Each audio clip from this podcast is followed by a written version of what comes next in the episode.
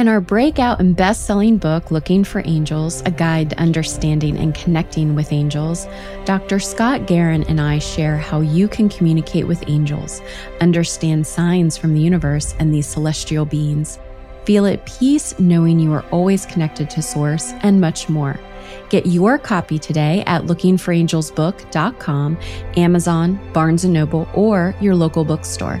And now you can even get the audio version narrated by me and Scott through Amazon, Audible, and iTunes.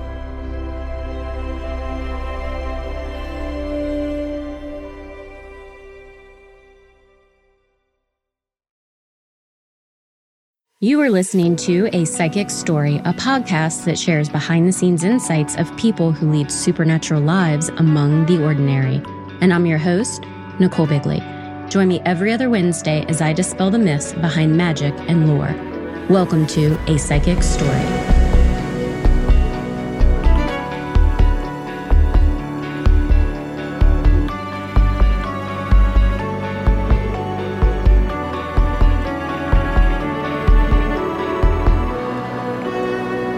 Hi, psychic listeners. For this episode of A Psychic Story, we have Isabeau Maxwell here, and we are going to be talking about building confidence in your intuitive abilities. A lot of you have reached out to me just over the course of two years to say, Well, what are my intuitive abilities? What do I do? And different people are in different stages of their spiritual journey.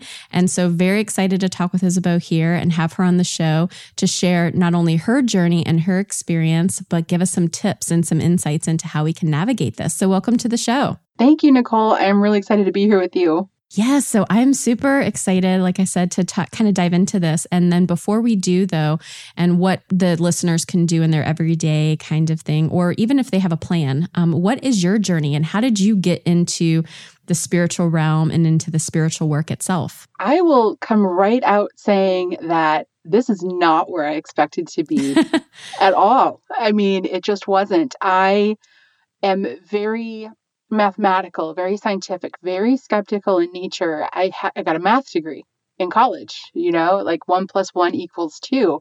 And I was a full on skeptic until the age of 31. At 31, my grandmother passed. I remember that I was in New Hampshire, she was in Minnesota. And moments after she passed, she showed up in spirit form in my living room.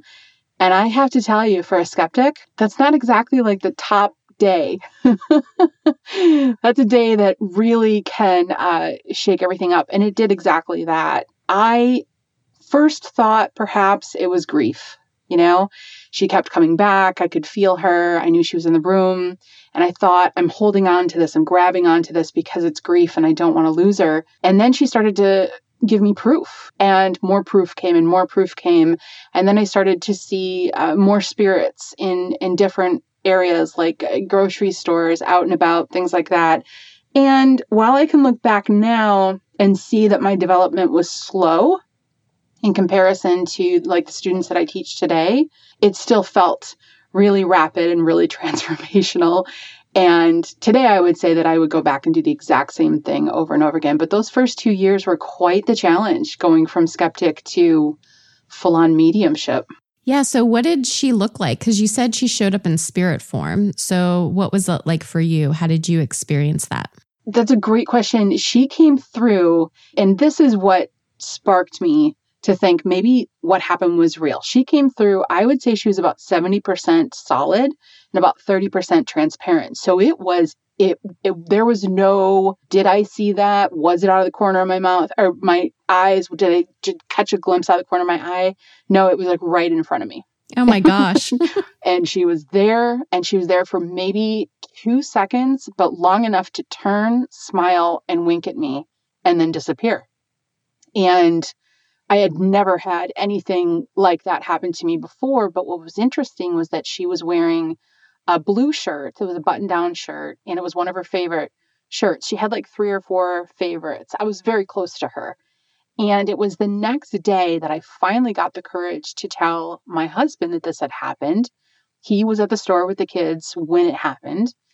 And the next morning, the next day, I said, You know, I think I might have seen my grandmother in the living room. And he said, It's funny you say that. I had this really really vivid dream last night of her and she was wearing, you know, that blue button up shirt she was wearing? And I went, whoa, okay, I can't brush this off. And so that was the beginning. That was the beginning of all of it. Now, when you you said that this was kind of like your first experience, obviously it's a very vivid experience. Was there ever anything with your grandmother previously or any I guess we should say kind of abilities that your family had kind of expressed or was this truly like the first experience that you had at all? This was actually the second experience I had. The first one I had I I'm guessing my age because no one talks about it and grandma's now now gone. I'm guessing I was around 9 and I was at my grandmother's house and I recall going upstairs and she had this really big open hallway with a daybed in that upstairs area and there was a woman there putting on stockings. And I remember thinking this is odd not equating it with like a ghost or a spirit mm-hmm. or anything like that because none of that was discussed in in my house with my mom and I went downstairs and said, Grandma, there's a woman upstairs and she's getting dressed. And my grandmother was like, That's my mom. Don't worry about it. And then we went on. Uh, right, but mom's gone. right. Yeah. Was... and then everyone went on with their with their day. What I later found out was that I believe, and I don't know this for sure, but I believe that my mom knew that this activity happened in the family, but she kind of kept it out of our home, probably in a very loving, protective way. We don't talk about that kind of stuff, et cetera, et cetera. Because after grandmother passed, I'm 31 year old adult. I'm talking to my cousin, I'm talking to my aunt. This might sound strange, but, and they're all like, no, doesn't sound strange at all. And it wasn't until my 30s that I realized the majority of my family was open and aware of this stuff and communicating with their grandmother and and I was like, why didn't anybody talk to me about that? And they were like, well, you're like a family of mediums. It is. It's a family of intuitives and uh, psychics and mediums that I didn't know was a family of that. You know, we lived a little bit further away, and I think that everyone just sort of respected my mom's wishes, and that kind of conversation didn't happen around me as I was growing up. That's amazing because I, I hear all the time that it's not just genetics, it's almost like the spiritual evolution of your family and your family's purpose and then that purpose also becomes yours because it's contracted so you have this family that whether or not you knew it until later on in life you know that were supportive and open to this and had the same kind of abilities in a lot of ways. What was that two year journey then? Like so you mentioned you saw your grandmother and that kind of you know woke you up a little bit to say there's more to this than just what i'm physically seeing. You walk us through a little bit of that? Like what got you to you know that that two year journey and what that looked like? After she showed up, especially after my husband had mentioned the dream, that scientific part of me went, okay, I can't turn away from this. I have to at least experiment and explore and see the possibility. And I did. I stayed open. I didn't physically see her again for almost a year for that year, it was goosebumps. It was that rush that people get. It was that feeling where the hair stands up on the back of your neck and you know there's someone standing next to you, but you can't see them. And every time she would come through, I would try my best to communicate with her. I started with yes and no's, which is one uh, tip that I would love to give your listeners today. Yes and no answers sometimes we look at that and say, well, that's so basic or it's hard to get, you know. No, that's a foundation that everything else can blossom off of. So, whether it be a yes and no through a pendulum, yes and no through uh, cards that you use, yes and no just internally for a physical feeling, working on that yes and no foundation will expand your intuition in a lot of ways. And that's exactly what I did. Didn't know what I was doing. but I did. I remember finding, and some people will relate to this, my circles had no one spiritually in them. My friends and closest, you know, family members and stuff didn't really have that. That wasn't a life that they lived. So I didn't really have many people to talk to. And I literally knew one gentleman that was a Tai Chi instructor. I remember saying to him, You're the weirdest guy I know. Can you help me? and he was so sweet and so loving. He was the one that introduced to me the idea of the pendulum yes and no's. And I used that pendulum with her for a number of months. And I recall the day that I tipped into belief and never looked back. And she came through. I was driving, I was alone, I was doing errands, and I could feel her in the car. And I pulled over and I was still trying to trust that. And I finally said to her, I said, Grandma, please, I've got two young boys and I need to know if I need to seek medical help or if this if it's grief if i need to seek some help or if this is real please please please so i pulled out the pendulum and now i grew up doing a game called 20 questions where you narrow down to i don't know if you're familiar with that but thank goodness i grew up playing that game on car rides because that's what i used with her and in 15 minutes it took me 15 20 minutes to get this answer but the pendulum between yes and no's told me that my mother would be in trouble, not in trouble, but would need some financial assistance, that she would reach out to me, but that I wouldn't be the one to help her, someone else would.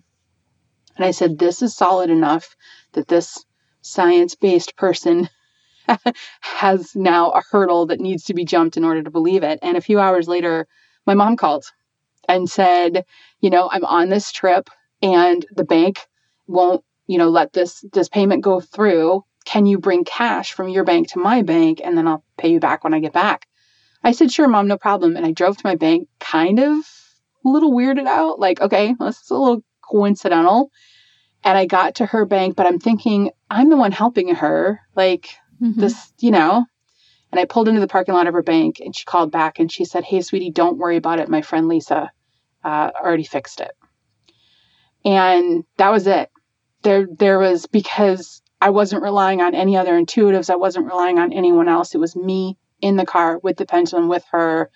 It came through and then it happened, and I've never looked back. And you have something that's called the SAGE method. So, what does that look like? And how did you? I'm assuming that based on what you're telling me, is you had these experiences and you've developed your own method, which is amazing. So, tell us what that looks like. While I would love Nichole to take credit for this method, I have to give the credit to my guide. I was going through the SAGE method before I even knew it was a method. And shortly after I opened, my first guide showed up. And ironically, he was in my friend's woods, eh, but that's just how it ended up happening. And I didn't know you could communicate with guides in anywhere you were. I thought I had to actually go to this location, and I did. And I kept going there and talking to him. And he, I I learned from him what guides were, what a lot of this. is. So he taught me pretty much everything that I know today. And after he would teach me something, I would go out into, you know, the world and see something that would confirm what he was teaching me. So it was really an exciting time. And what I didn't know was that he was walking me through the formula. You have to do this, go do this. Okay, now you have to do this, do this. Now you have to do this. And he was bringing me the challenges and the things that I needed to get through the formula. When I became a professional intuitive as a result of this, I was working for, I want to say, almost a year as a professional. And then my guide came through and said, Everything that I taught you, you need to go back into the journals and put it together and teach others. So I got a bunch of clients together and said, I'm just going to experiment here. Let's see what happens. And we went through it's a seven week course. We went through it. They did all of the steps in seven weeks that Nichole, by the way, I did in two years. hey, well, you were learning.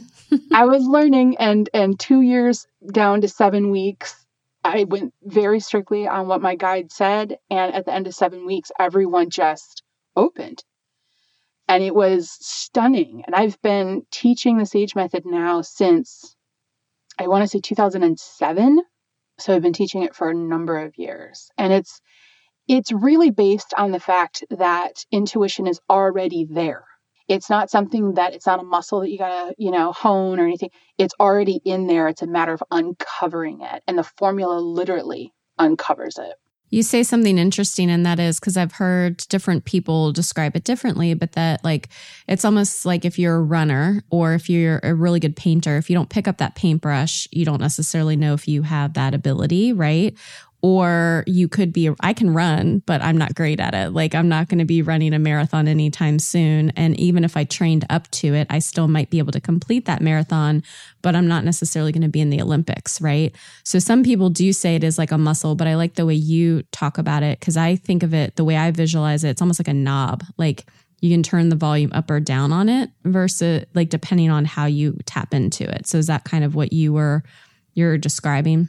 Yeah, I like the running analogy, but I would say that it's more like one of your senses and really honing.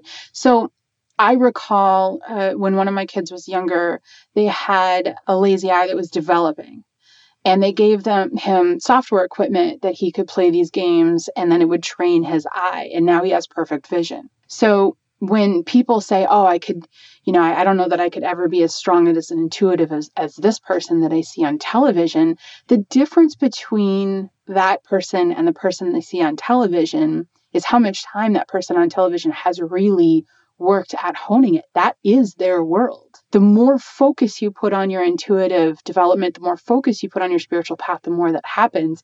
And I can flip that around, and people will, will probably relate to this. The more focus you put on your human life, the further away that spiritual stuff is is accessible. Does that make sense? Mm-hmm. Yes, absolutely. I had a friend of mine the other day. We were talking, and she said she used to be an avid person that works out. And then she said, but lately she's really been wanting to work out and exercise her mind and her spiritual journey. So she has an hour to meditate versus an hour of working out. She has been leaning more towards that meditation. And she said that she feels a lot freer and it's open, opening her up to that. So that resonates with me. So, what is the method that you? So, what are some of the steps, if you don't mind sharing with everyone that we that people can go through for this? Don't mind sharing it all. The first few weeks are based on inner work. So I tell people if you're to do the SAGE method, you got to be ready to be like, you know, fully blossomed as a person by the time you're done, not just your intuition, but everything else. The first few weeks works on figuring out who you are as a soul, as a spirit, versus your assignments that you were given here. Now, when we come down to earth as a human, our assignments sometimes resonate perfectly with us, but some of the other assignments might not.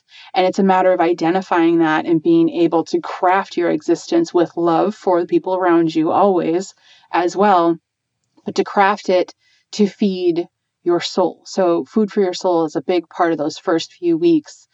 You know, I've had people that never knew they were an artist and they took the first three weeks of this course and went, I'm an artist. Like this is bizarre. And and everything opened up as a result of that. So while the first few weeks do not necessarily focus on how many fingers am I holding up or what's you know what number is the card that I'm picking kind of thing, it clears out everything that is blocking you. And it's not a matter of perfection, it's a matter of action.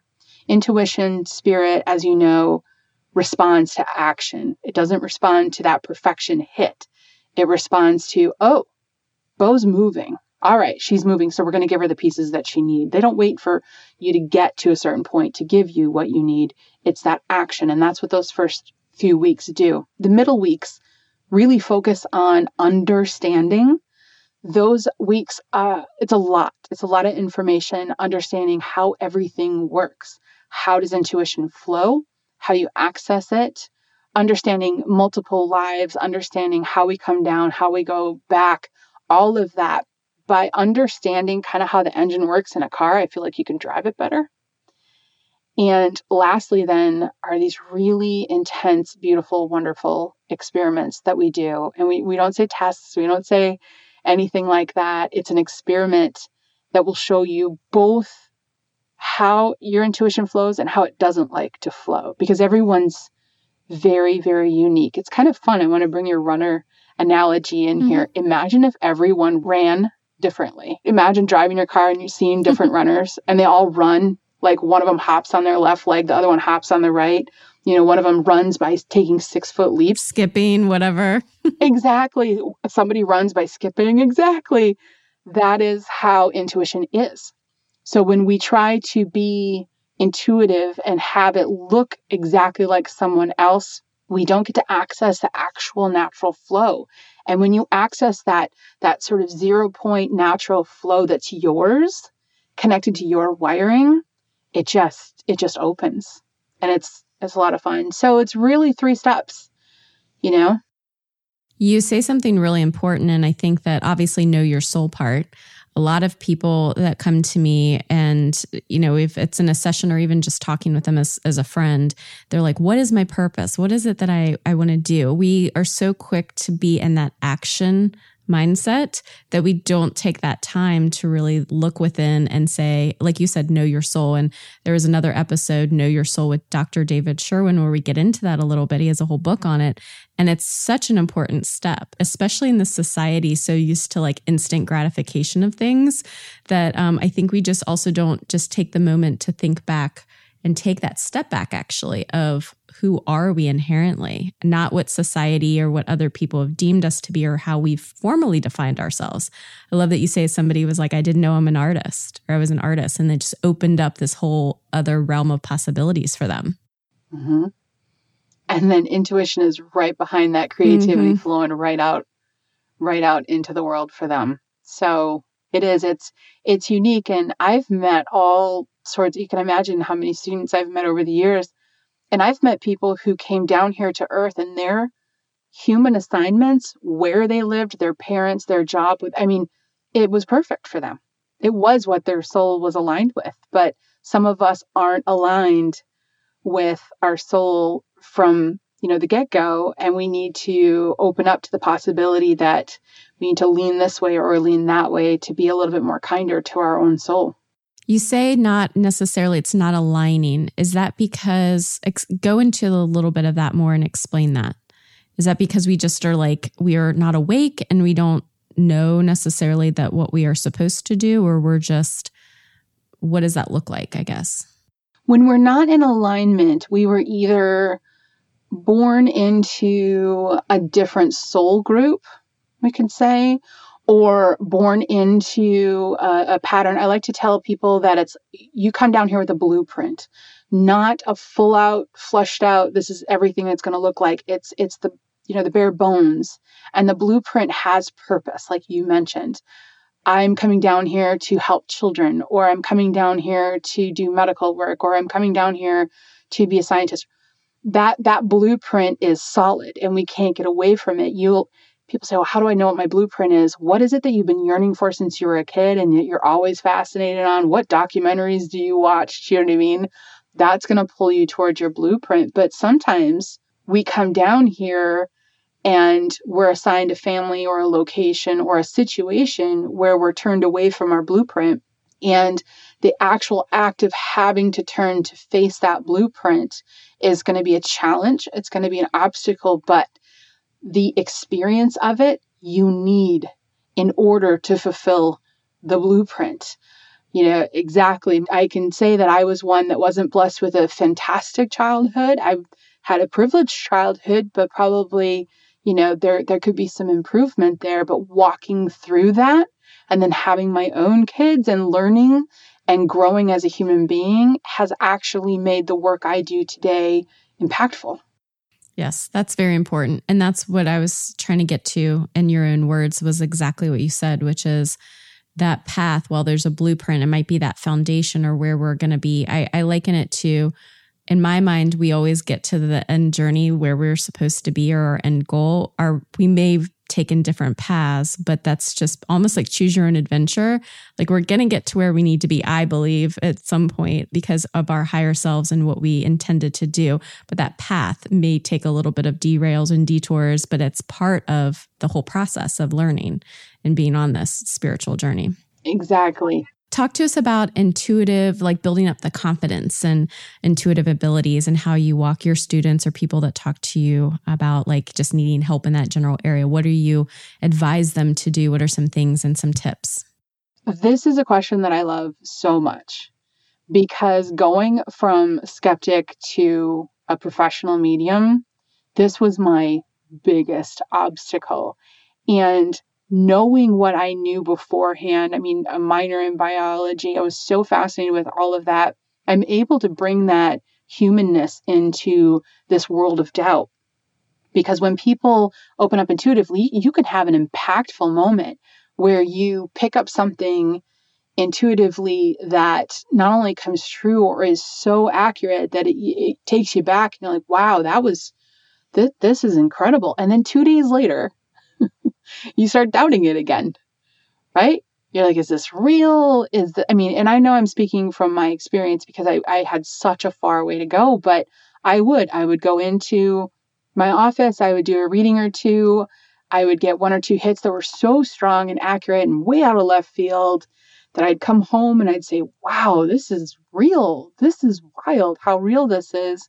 And then two days later, I'd go to go back to work and I'd be like, I wonder if I can do this. Is this really real? Like, and that doubt, I love telling people uh, and, and opening up to the concept that that doubt is partially physical.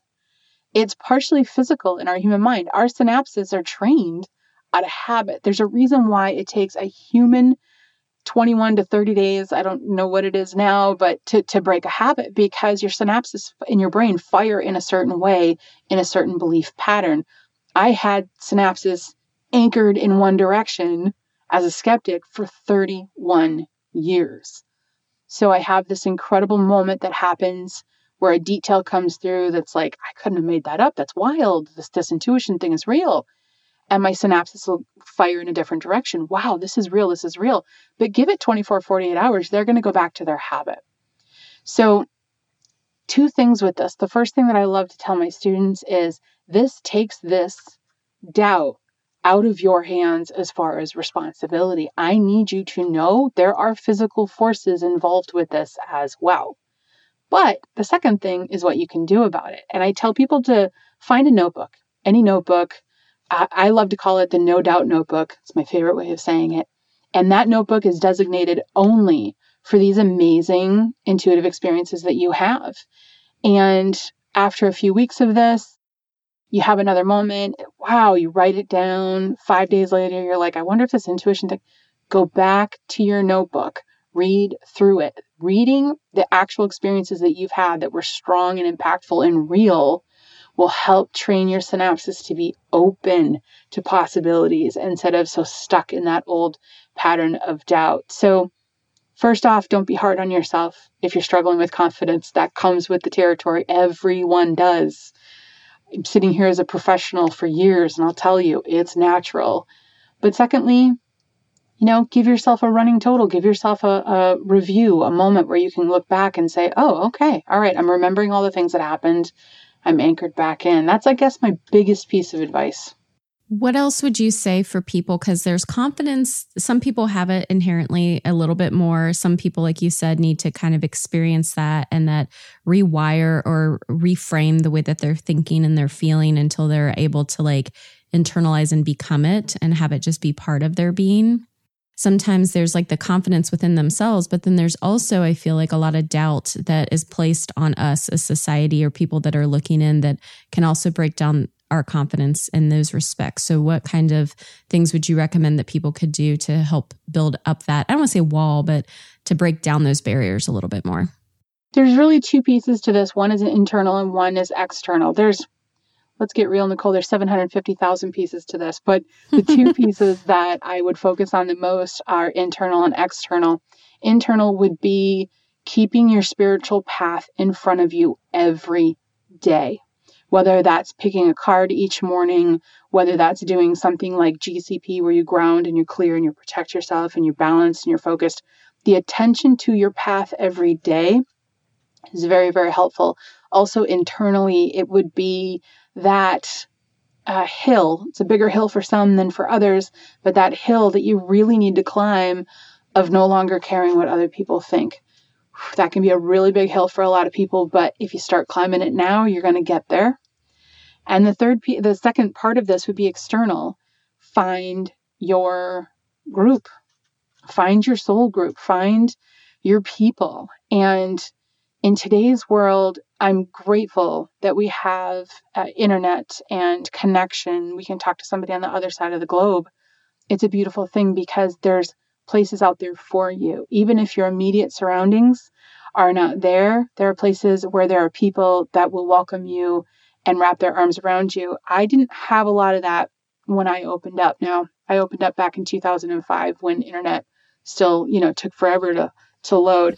um, but I created something called the Sage Circle, and it's an online spiritual community exactly for this. And I would say at least half of the members don't necessarily have a circle around them in their immediate area, but they have the, the circle. They have the people that they're making friendships with and connecting with, and they can get on there and they can say, okay, I think I just saw like a faded image of Bigfoot. I think I'm going crazy. And then three other people can be like, nope, you're not going crazy. We think he's an interdimensional person. Yeah.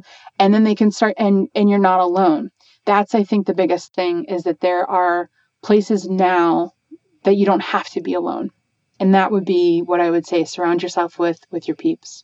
Yes. I would say I've gotten so many different people that have reached out that they were like, wow, I don't feel alone because I've been hearing different people's stories. That's the whole purpose, too, is that a lot of times we go straight into this is what you need to do versus understanding a little bit more about each person's path and journey and what it took to get them there. So I love that you have the Sage Circle. I'll definitely include that as well in the show notes. I want to get back a little bit to your guide. So you mentioned like your grandmother at first, and obviously she's been a huge influence in your path and your journey. But then you also had this guide. How would you describe it for yourself or how others may experience their guides and angels? Because that's another topic that kind of comes up a lot, which is how do we know that they're there? What, what are the experiences people have? But what does it look like for you? How'd you know that your guide was there? Now, I stumbled on him in a different way then most of my students have opened up their guide communication. And I have a couple of really fantastic tips that work really well because I've seen it work for so many people. But I stumbled on I, his name is Big Dog. That's what I called him because he just felt so big when I first met him. But he was, uh, you know, when you see heat rising off of a road, mm-hmm. and it's sort of just that shimmer that's what I saw. I was leaving my friend's house and I turned and it caught my eye and I could see this shimmer and it was in like a human form in, in the woods. And I felt pulled. It was like I, went into this mode of I have to go there. Like I have to be there. And I kept coming back and I kept visiting until, and this is an important part of it too, until I, I believe he felt I was committed. Now, I'm a go getter, instant gratification Taurus who went out there and if nothing's going to happen, well, I'm going to go on to the next thing.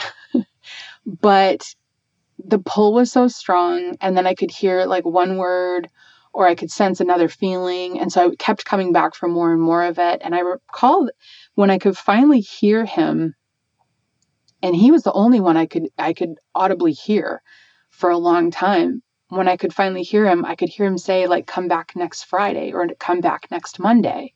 And I remember one day after, like, Nichole, like 10 of these sessions, and I have to get back in my car, I have to go back home. And then I, I remember saying to him, This is ridiculous. If you can say come back next Friday, I know you can say much more than that. But he didn't. He didn't. And eventually I started to understand he just wanted to see that I was committed. This is committed to connecting with him. And this is probably the biggest heart piece I would say to anyone with their guides. If you're trying to connect with your guides to find out if you should sell your house, if you should buy a new car, if you should go back to school, they're probably not going to respond to you. Think of guides as um, your team that's working for you. They're in the teacher's lounge. They're working hard. They're planning. They're getting all the signs set up, trying to get you in the right direction. And you're like the kid outside the teacher's lounge, knocking on the door, going, What am I going to have for lunch today? That's probably not what they really want to focus on. But when you step toward your guide team saying, I want to be a part of the team, committing to the information that you give me, guides, I'm going to take to heart and I'm going to work toward helping you help me.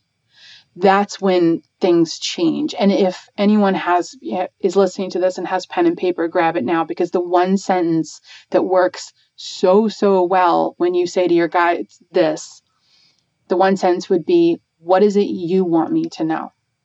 That opens floodgates far more than asking specific questions that you want to know. Now, my guide was a lot more stern about this than many people's guides, but when I started to actually have conversation with him, this is how I figured this out. I went home, I wrote down all these questions that I would ask just any psychic that I went to. Um, when am I going to sell my house? What are my kids going to do when they grow up? Are they going to get married? Am I going to like their wives? Like, like all these questions. And I went back out to my guide now that I had this verbal communication with him and started asking him. And you know what he said? He's like, that's a stupid question. I was like, excuse me. you're first off, you're spiritual, so you're supposed to be nicer than that. But, and that's a light joke because we right. know that's not always the case. right. And he just kept saying, "That's ask me an important question." That's when I realized, oh, I said, okay, what is it I need to know? And he went, well, now that you've asked that, this is what you need to know. And so it's not, you know, Zoltar or something where you can put a quarter mm-hmm. in and mm-hmm. be like, oh, I want to know this answer. It's more like if you want to be a part of the team, they'll embrace that. Here's the other thing that I tell people that's the inner work, changing that perspective on why you want to communicate with them. The other piece of this, the outer work, one one tool that has worked so well for so many is get into a quiet space, sit in front of a wall that's about three, four feet away from you, and preferably a blank wall so nothing distracts you, and look at the space, visually look at the space between you and the wall, forcing your eyes to defocus. We work so hard at seeing things intuitively that sometimes we skip over the concept that we're looking at the solid intuitive things are not in the solid, they're in between the molecules. So you have to disengage your mm. vision from the actual solid in order to be able to fall on that space in between the molecules and let that information go through. It's like disconnect, I call it disconnecting from the agreed upon universe and stepping into this space of flow of energy. That's where you feel things, see things, hear things because you've disconnected from that human solid. And then lastly, I would say defocus, do this five minutes once a day. Don't worry if it doesn't happen the first day or the second day or the second week. Just keep doing it. Be committed, like Big Dog told me, and uh, know that and be open to how the messages come through. Be open to maybe feeling something or having something pop into your head or hearing just be open. It can come through in any way and i'm open to it. Doesn't have to happen like it happens for shirley. It's going to happen for me how it's going to happen uniquely yeah, when you were saying that one sentence, the one that I popped in my head was, "I'm open to receiving." Mm-hmm. I'm open to communicating, to showing. So it's also just another way to kind of reframe it. If you're like, I don't even know what question to ask, because some people may have that list, like you said. I love that you said, um, what questions should I ask or what things do I need to know?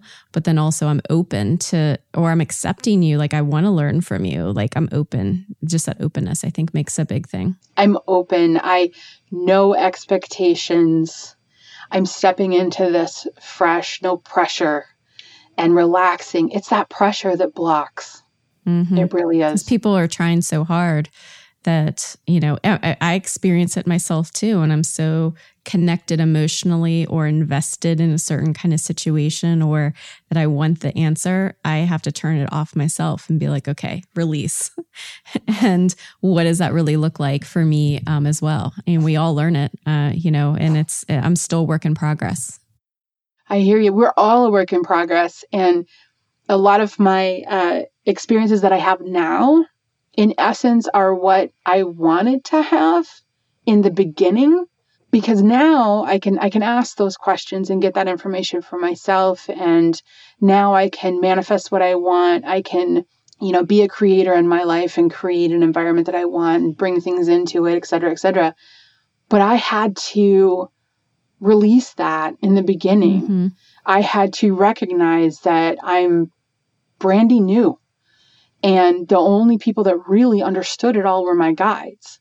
And I had these concepts and these understanding, but I needed to be a part of the team and experience what it was like to be a part of the team before I could start to really hone in and access those things that I want. So I guess what I'm saying is even though I'm saying put what you want aside I want you to know it will come. That will come in time.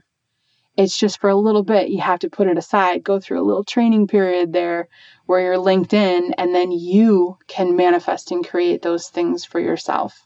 Well, it's it's like training wheels in a lot of ways, right? It's like they're not going to just give us the tools to like mess it up, I guess, is what, you know, and also to understand the laws of the universe and rem- remind us where we came from and how, like you said, the, the way the car works.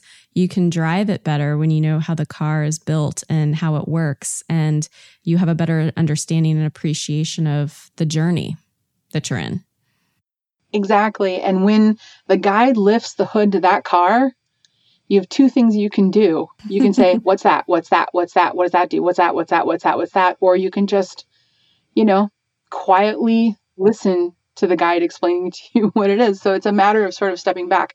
And I'm I'm for some this is super easy. For some this can be really hard. Like I said, I'm a Taurus. I want the answers. I don't have a whole lot of patience. Let's go. I want to understand it all right now. And it it was quite a challenge for me. If I can do that, anyone else can do that. What other things did you want to talk about or share that you're getting, whether it's from Big Dog or your guides and angels, that you wanted to share for the listeners? Big Dog was my first guide. He was my teaching guide, and I learned so much from him. And I was so grateful. Probably, if, if you said, What's the one thing you want someone to leave here with? It would be the acknowledgement in the care of your energetic body. I think the patience was wonderful. The inner work was incredible to be able to hone my intuition, but hands down, probably the most effective tool I have ever seen is a tool called GCP, Ground Clear Protect.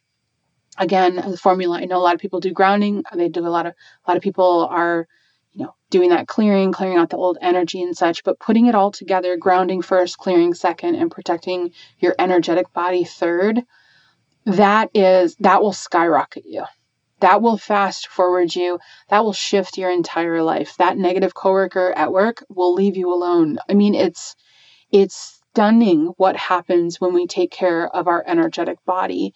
Our energetic body expands outside of our physical body and many of us some are so i'm so grateful for those few that were taught this as children but most of us were not.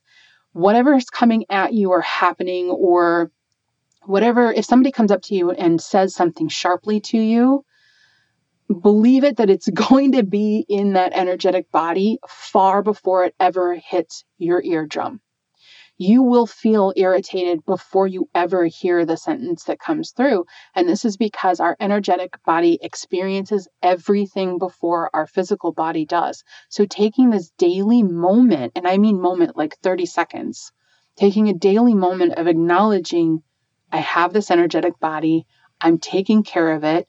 I'm grounding it to Mother Earth. I'm clearing out the negative or the old energy that I don't need anymore. And then I'm putting a protective filter around it saying, you know, what's supposed to come in should, what's not shouldn't, you will be stunned.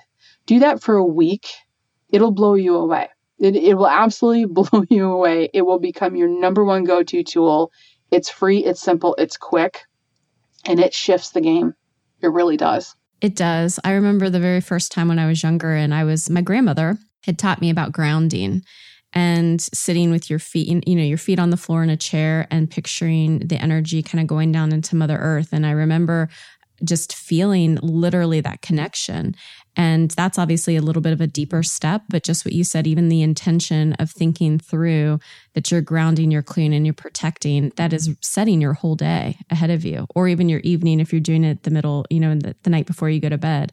That's huge. A quick example of that that is really telling. I was when I first opened up intuitively, you know, I was I was feisty. I was, you know, I was driven and if you picked a fight with me, I guess I would verbally step right on in. I guess that's where I was at. And a lot's changed. And like I said, I would always do this again because I love my life now. But I remember when I first got this practice, when I first received this practice from Big Dog, and I was trying, I'm a good student, so I was trying very, I pulled into a parking lot. I was going to Starbucks. There was no parking. So I chose to park in a parking lot of a restaurant that was closed down across the street. That was my choice. And I got out, and a woman that was in a car in the same parking lot put a book down, got out of her car, made a beeline for me, and started yelling at me for parking in this parking lot. And I remember being stunned that this protective sort of shell, this filtering shell, was stopping the energy from coming in. And I remember feeling like a kid because this was the first time it ever worked. I was like, this is working. In my head, I was like, this is so weird. This woman's like yelling at me and I'm not reacting. Like I'm not feeling any of it. And this is just so wild. And it, it, it hit me so strongly that the woman eventually, I didn't even know she had stopped talking at that point because I was so focused on that. that silence must have gone on because she's like, well, say something. And I kind of snapped back into it and went, oh, I'm just trying to figure out what to say. She's like, why are you figuring out what to say? And she was like yelling. And I said, because I'm just trying to think of what to say. And I said, you know what? You're right. You're right. Like, I'm gonna I am gonna make the choice to go in and get my chai tea, but but you're right. If you told me that's you're spot on, exactly. And she just walked away and I walked away and I just stood there in line at Starbucks going, Wow, that worked. And I didn't stew about it. I didn't lay in bed thinking about it. I didn't call three girlfriends to be like, Can you believe this? Because her energy wasn't on my path.